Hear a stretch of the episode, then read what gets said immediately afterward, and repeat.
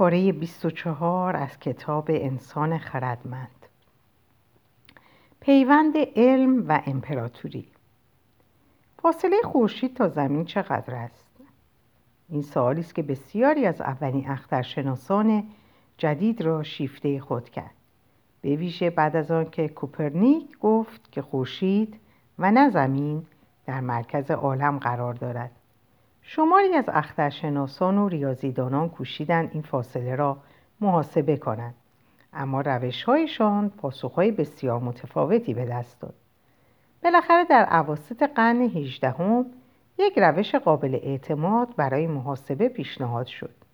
هرچند سال یک سال یک بار سیاره زهره مستقیما از میان خورشید و زمین عبور می کند بسته به اینکه از چه فاصله ای در زمین به خورشید نگاه کنیم مدت زمان این عبور متغیر خواهد بود. و این به دلیل تفاوت ظریف در زاویه رویت رصدگر است. اگر چند رصد از, یک، از این عبور از قاره های مختلف صورت می گرفت تنها به یک محاسبه مثلثاتی ساده نیاز بود تا بتوان فاصله دقیق میان زمین و خورشید را اندازه گرفت. اخترشناسان پیش بینی کردند که عبورهای بعدی سیاره زهره در 1761 و 1769 خواهد بود. بنابراین هیئت‌هایی از اروپا به چهار گوشه جهان فرستاده شدند تا بتوانند این عبور را از فواصل متعددی رصد کنند. در سال 1761 دانشمندان این عبور را از سیبری و آمریکای شمالی و ماداگاسکار و آفریقای جنوبی رصد کردند. وقتی عبور سال 1769 نزدیک می‌شد جامعه علمی اروپا تلاشی همه جانبه به خرج داد و محققانی را به ها تا شمال کانادا و آف... کالیفرنیا که در آن زمان سرزمینی وحشی بود اعزام کرد. انجمن سلطنتی لندن برای ارتقاء دانش طبیعی به این نتیجه رسید که اینها کافی نیست. برای رسیدن به دقیق ترین نتایج لازم بود حتی به جنوب غربی اقیانوس آرام اخترشناس اعزام شود. انجمن سلطنتی تصمیم گرفت یک اخترشناس برجسته به نام چارلز گرین را به تاهیتی اعزام کند و از پول و تدارکات هم دریغ نکرد.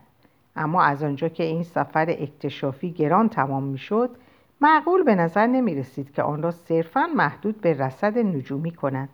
بنابراین گرین با گروهی مرکب از هشت نفر از دانشمندان عرصه های مختلف علمی به سرپرستی جوزف بانکس و دانیل سولاندر که هر دو گیاهشناس بودند همراه شد. هنرمندانی هم با این گروه اعزام شدند تا از سرزمین ها و گیاهان و حیوانات و انسانهای جدیدی که بدون شک با آنها مواجه می شدن نقاشی کنند. این گروه اکتشافی مجهز به پیشرفته ترین تجهیزات علمی که بنکس و انجمن سلطنتی می توانستند تهیه کنند تحت فرمان کاپیتان جیمز کوک دریانوردی مجرب و جغرافیدان و قومنگاری کارازموده سازماندهی شد هیئت اکتشافی انگلستان را در سال 1768 ترک کرد.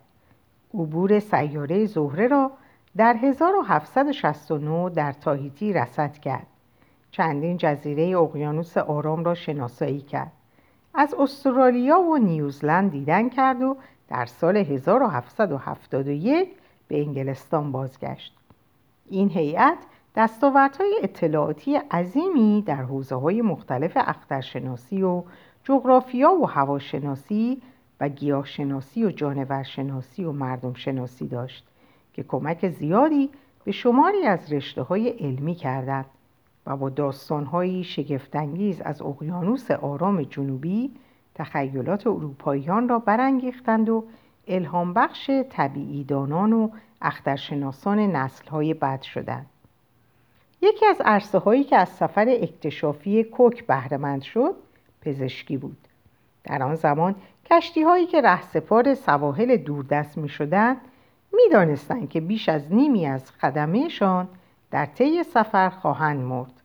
قاتل آنها بومیان خشمگین یا رزم، رزمناوهای دشمن یا احساس قربت نبود بلکه نوعی بیماری مرموز به نام اسکوربوت بود مبتلایان به این بیماری بیحال و افسرده می شدند و لسه ها و سایر بافتای نرم بدنشان خونریزی می کرد.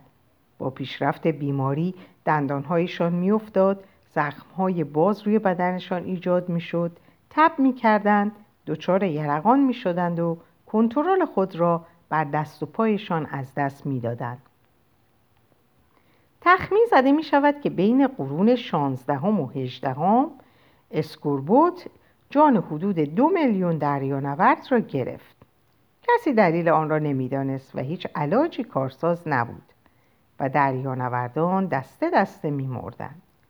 در سال 1747 وقتی یک پزشک انگلیسی به نام, به نام جیمز لیند آزمایش کنترل شده ای را روی دریانوردان مبتلا به این بیماری انجام داد ورق برگشت.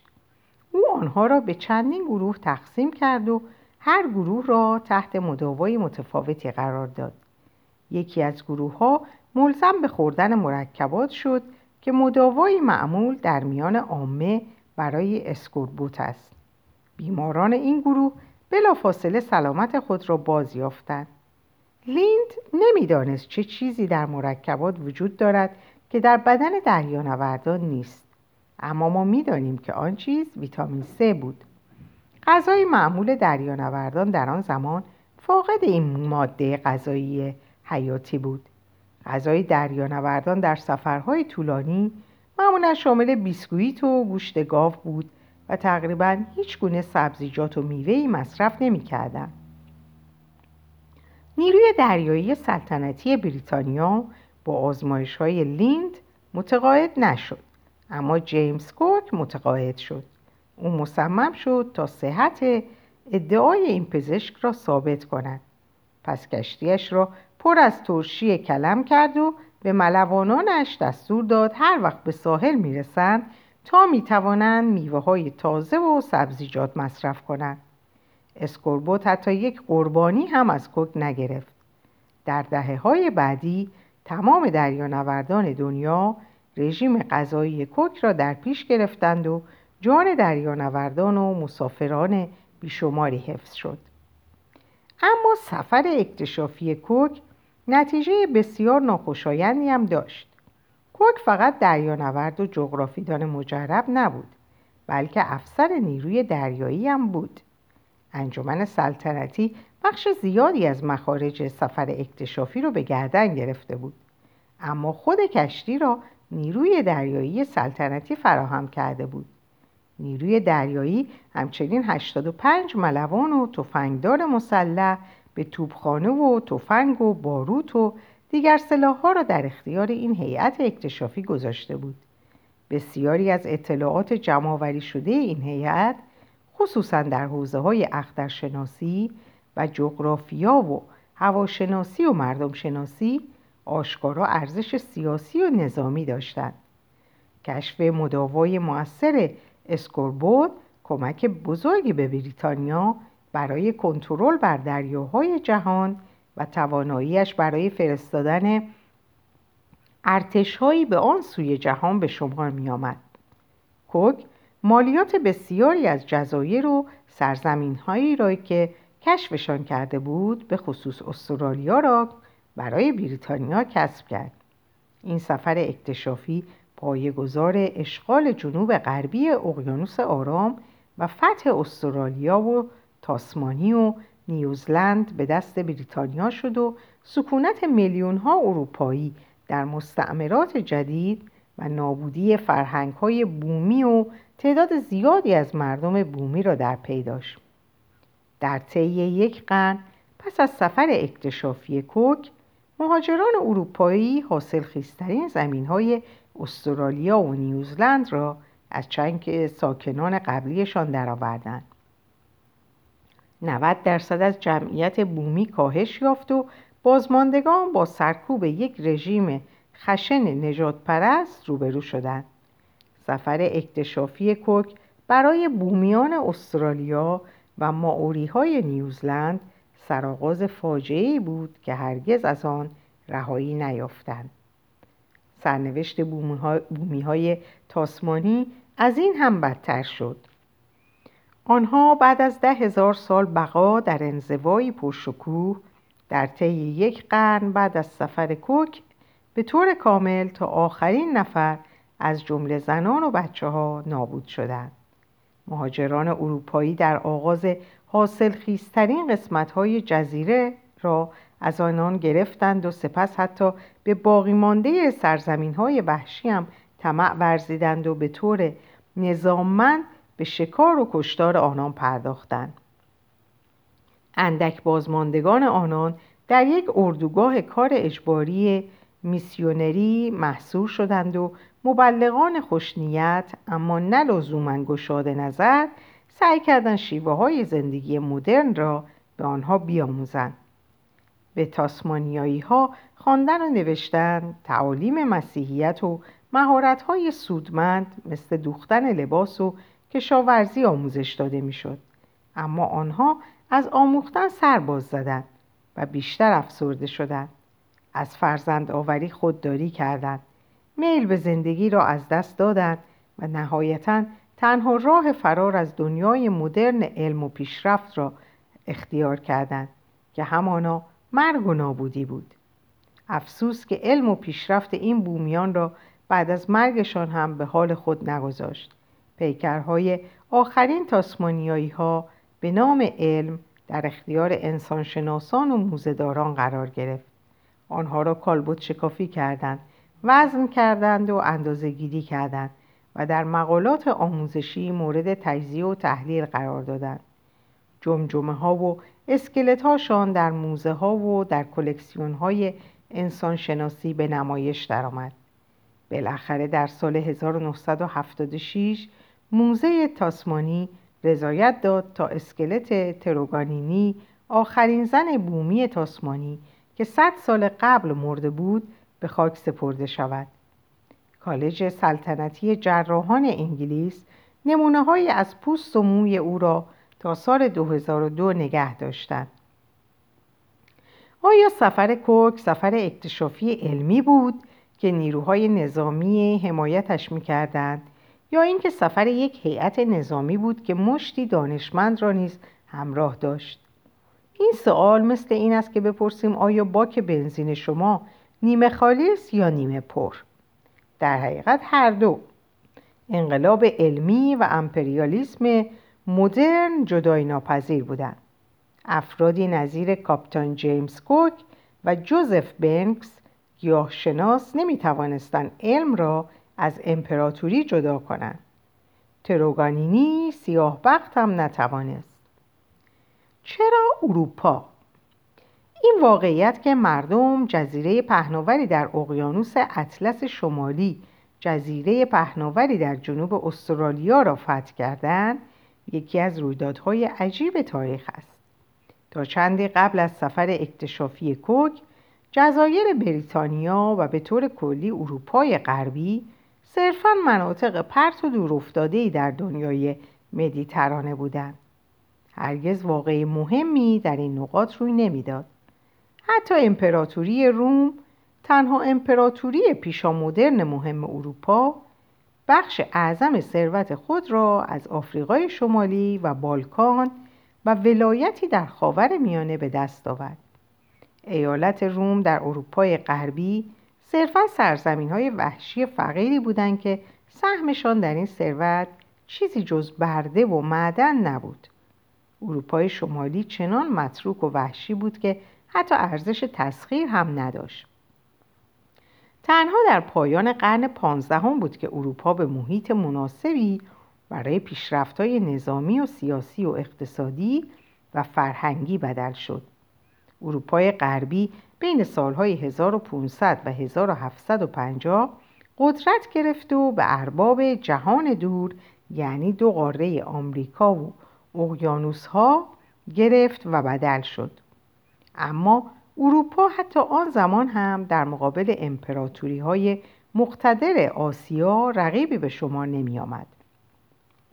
به دلیل اینکه اروپاییان آمریکا را فتح کردند و بر دریاها مسلط شدند این بود که قدرت‌های آسیایی چنین علایقی نداشتند دوران اولیه عصر مدرن دورانی طلایی برای امپراتوری عثمانی در مدیترانه امپراتوری صفوی در ایران امپراتوری مغول در هند و سلسله مینگوچین در چین بود آنها قلمروهای خود را به طور چشمگیری گسترش می‌دادند و از افزایش بی سابقه جمعیت و رشد اقتصادیشان منتفع می شدند. در سال 1775 آسیا 80 درصد اقتصاد جهان را داشت. اقتصادهای هندوچین روی هم دو سوم تولیدات جهان را داشت. اروپا در مقایسه با اینها یک کوتوله اقتصادی بود.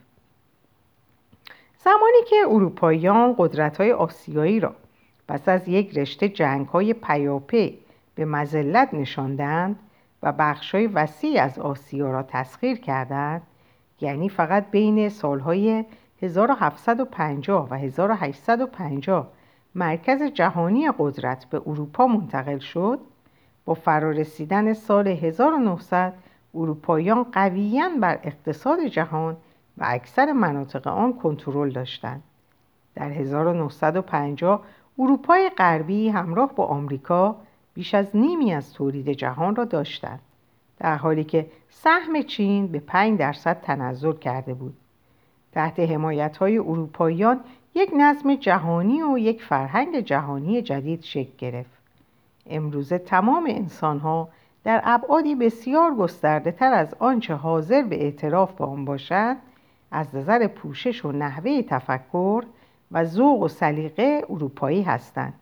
شاید در حرف شدیدن ضد اروپایی باشند اما تقریبا همه مردم دنیا به سیاست و پزشکی و جنگ و اقتصاد از چشم اروپایی ها می نگرند و به موسیقی گوش می کنند که به سبک اروپایی و به زبان اروپایی تنظیم شده. حتی جوانه های اقتصاد شکو... اقتصاد شکوفای کنونی چین که به زودی برتری جهانیش را باز خواهد یافت بر پایه یک مدل تولیدی و مالی اروپایی بنا شده است. چطور مردم این خطه بسیار سرد خطه بسیار سرد اوروسیا توانستند از یک گوشه دورافتاده دنیا سر برآورند و تمام جهان را تسخیر کنند اغلب به نقش برجسته دانشمندان اروپایی در این ماجرا اشاره می شود این حقیقت را نمی توان انکار کرد که از 1850 به بعد تسلط اروپا تا حد زیادی بر مجتمع نظامی، صنعتی، علمی و قدرت جادویی تکنولوژی قرار داشت. تمام امپراتوری های موفق و مدرن اخیر به این امید به سرمایه گذاری در تحقیقات علمی پرداختند که به نوآوری های تکنولوژیک مجهز شوند و بسیاری از دانشمندان اغلق به اوقات خود را در خدمت اربابان خود در امپراتوری ها صرف پروژه های تسلیحاتی و پزشکی و ماشینالات کردند. مسئله رایج در میان سربازان اروپایی در مواجهه با دشمنان آفریقایی این بود. هرچه باد میاییم که مسلسل... ماییم که مسلسل داریم نه آنها. اهمیت تکنولوژی غیر نظامی هم کمتر از این نبود. غذاهای کنسرو شده شکم سربازان را سیر می‌کرد. راه آهن و کشتی بخار سربازان و تجهیزاتشان را انتقال می‌داد و انبار جدید دارو سربازان و ملوانان و لوکوموتیو رانان را مداوا می‌کرد. در مقایسه با مسلسل این پیشرفت های تدارکاتی نقش برجسته در تسخیر آفریقا به دست اروپاییان داشتند. اما قبل از 1850 اوضاع چنین نبود. مجتمع نظامی صنعتی علمی هنوز در مراحل اولیه بود. ثمرات تکنولوژیک انقلاب علمی هنوز نارس بود. و فاصله تکنولوژیک میان قدرت‌های اروپایی و آسیایی و آفریقایی اندک بود. در سال 1770 قطعا جیمز کوک از بومی های استرالیایی تکنولوژی بهتری داشت اما چینیا و عثمانیا هم از چنین امتیازی برخوردار بودند. پس چرا استرالیا را جیمز کوک کشف و مستعمره کرد نه کاپیتان وان ژنکسه یا کاپیتان حسین پاشا؟ مهمترین این که اگر در 1770 اروپاییان برتری تکنولوژیک خاصی بر مسلمانان و هندیا و چینیا نداشتند پس چطور توانستند در قرون بعدی چنان فاصله ای رو میون خودشون و بقیه دنیا ایجاد کنند چرا مجتمع نظامی صنعتی علمی در اروپا جوانه زده شد نه در هند؟ هنگامی که بریتانیا به جلو خیز برداشت. چرا فرانسه و آلمان و آمریکا هم به سرعت همان راه را رفتند؟ اما چین عقب ماند. وقتی فاصله میان ملت‌های صنعتی و غیر صنعتی به یک عامل بارز اقتصادی و سیاسی بدل شد چرا روسیه و ایتالیا و اتریش موفق به پر کردن این فاصله شدند اما ایران و مصر و امپراتوری عثمانی موفق به این کار نشدند؟ هرچه باشد تکنولوژی اولین موج صنعتی نسبتا ساده بود. اما برای چین و عثمانی دشوار بود که ماشین بخار بسازند مسلسل تولید کنند و راه آهن بکشند. اولین خط آهن تجاری جهانی در 800 و 1830 در بریتانیا افتتاح شد. در 1850 کشورهای غربی چهل هزار کیلومتر راهن داشتند اما در تمام آسیا و آفریقا و آمریکای لاتین فقط چهار هزار کیلومتر خط آهن وجود داشت. در 1880 غرب به خود میبالید که بیش از 350 هزار کیلومتر خط آهن دارد. در حالی که در سایر نقاط دنیا فقط 35 هزار کیلومتر راه هم وجود داشت. و بیشتر آن را هم انگلیسی ها در هند کشیده بودند. اولین خط آهن چین در 1876 افتتاح شد که طولش 5 کیلومتر بود و اروپایی ها آن را کشیدند. اما دولت چین سال بعد آن را خراب کرد. در 1880 امپراتوری چین هیچ خط آهنی احداث نکرد. اولین خط آهن در ایران در سال 1888 ساخته شد که تهران را به مکان مقدسی در حدود ده کیلومتری جنوب پایتخت وصل می‌کرد. این خط آهن را یک شرکت بلژیکی ساخته و به کار انداخته بود.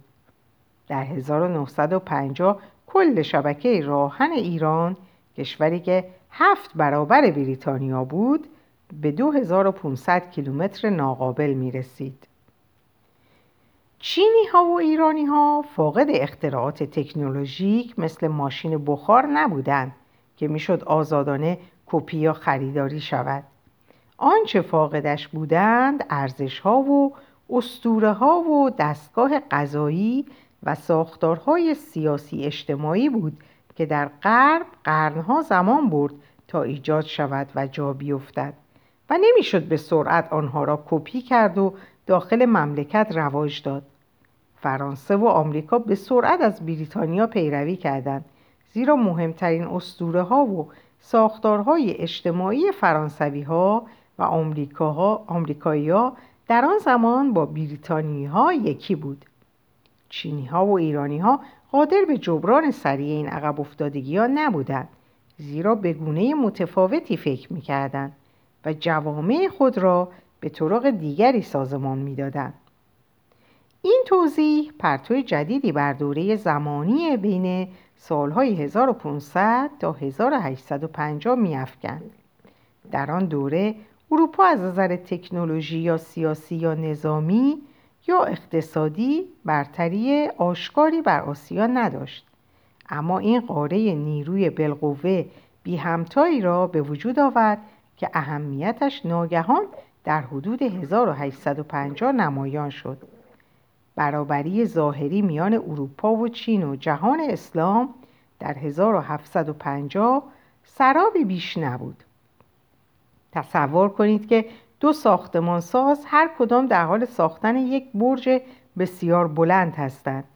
یکی از آنها از چوب و خشت و دیگری از فولاد و بتون استفاده می کند.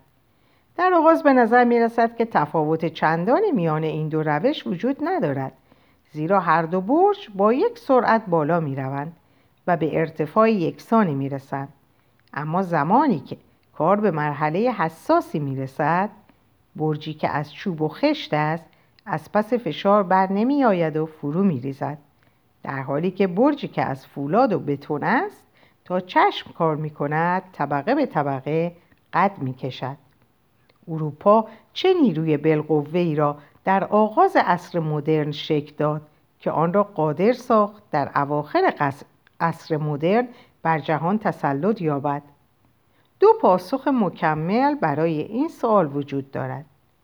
علم مدرن و سرمایه داری اروپاییان حتی قبل از اینکه از هر گونه امتیاز برجسته تکنولوژی بهرهمند شوند عادت داشتند در یک چارچوب علمی و سرمایهداری فکر و رفتار کنند هنگامی که دوره پولسازی تکنولوژی آغاز شد آنها بهتر از هر کس دیگری توانستند بر آن مهار زنند و پس تصادفی نیست که علم و سرمایهداری مهمترین میراسی را شکل داده باشند که امپریالیسم اروپا برای جهان پسا اروپایی قرن 21 از خود به جا گذاشت. اکنون دیگر اروپا و اروپاییان بر جهان حکومت نمی کنند اما علم و سرمایه قدرتمندتر از گذشته می شود. پیروزی های سرمایهداری در فصل بعدی بررسی می شود. این فصل به داستان عاشقانه امپریالیسم اروپا و علم مدرن اختصاص دارد. در اینجا به پایان این پاره می‌رسم و اوقات خوبی رو براتون آرزو می‌کنم و به خدا میسپارمتون. خدا نگهدارتون باشه.